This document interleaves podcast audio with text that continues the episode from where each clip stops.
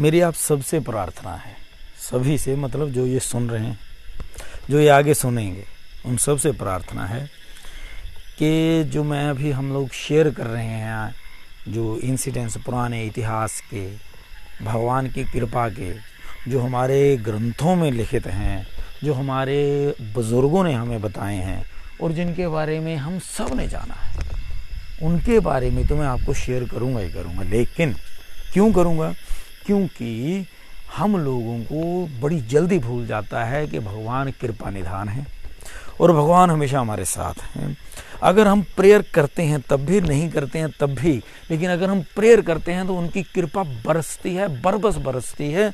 और हर मनुष्य के लिए, हर मनुष्य के जीवन में, आपके और मेरे जीवन में भी ऐसे बहुत सारे मौके आए होंगे जब भगवान ने सहसा हमारे पर कृपा करी होगी, आपके ऊपर कृपा करी होगी।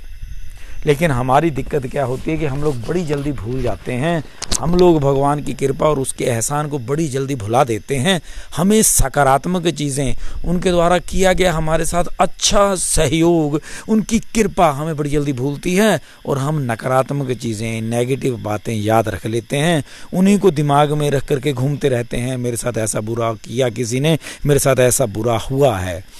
अब हम लोगों को छोटा सा प्रयास हमारा यही रहना चाहिए कि हम कोशिश करें कि अच्छी बातें याद रखें और भगवान कृपालु हैं ये चीज़ याद रखें। उसके लिए ये छोटे छोटे इंसिडेंट्स जो हम लोग इतिहास से शेयर कर रहे हैं वो तो सुनने ही हैं, लेकिन याद भी रखने होंगे। याद रखने के लिए उनके ऊपर चर्चा भी करनी होगी। लेकिन उससे भी बड़ी बात, आप सबसे प्रार्थना है, आपके जीवन में अगर कोई ऐसा अनुभव हो, है तो सबके जीवन में, क्योंकि इस जीवन में कोई ऐसा नहीं है जिसके ऊपर भगवान ने कृपा ना करी हो या अचानक उसकी सहायता ना करी हो किसी भी रूप में। तो अब करना क्या है कि आप लोगों ने अपना अनुभव मेरे साथ शेयर करना है, वर्तमान समय का। आपके जीवन में कुछ ऐसा हुआ कि आपने महसूस किया कि अरे भगवान ने तो बड़ी भारी कृपा कर दी, अचानक सहसा, जब आप बड़ी दिक्कत में थे, जब आप बड़ी ज़रूरत में थे। ऐसा कोई अनुभव आपका हो तो आप प्लीज़ कमेंट बॉक्स में शेयर ज़रूर करिएगा, समय निकाल करके।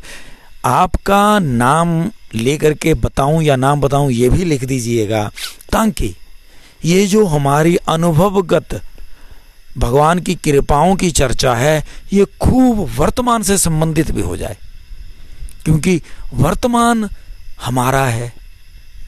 जो इतिहास में हो चुका है वो हमें मोटिवेट करता है, लेकिन ये जो वर्तमान आज हमारा है ये आने वाली जनरेशन्स को और हम सबको बहुत ज़्यादा सपोर्ट करने वाला होगा। तो प्रार्थना मेरी ये होगी, जो भी आप लोग मेरे सेवाओं का आनंद ले रहे हैं, कृपया आप अपना अनुभव भी बताइएगा, शेयर ज़रूर करिए, ताकि मैं हम वो सबके साथ शेयर कर पाएँ, ताकि हम लोग सकारात्मकता को और ज़्यादा फैला पाएँ, ताकि हम अपने जीवन को पॉजिटिविटी से भर पाएँ, ताकि हम इस जीवन को भरपूर जी पाएँ।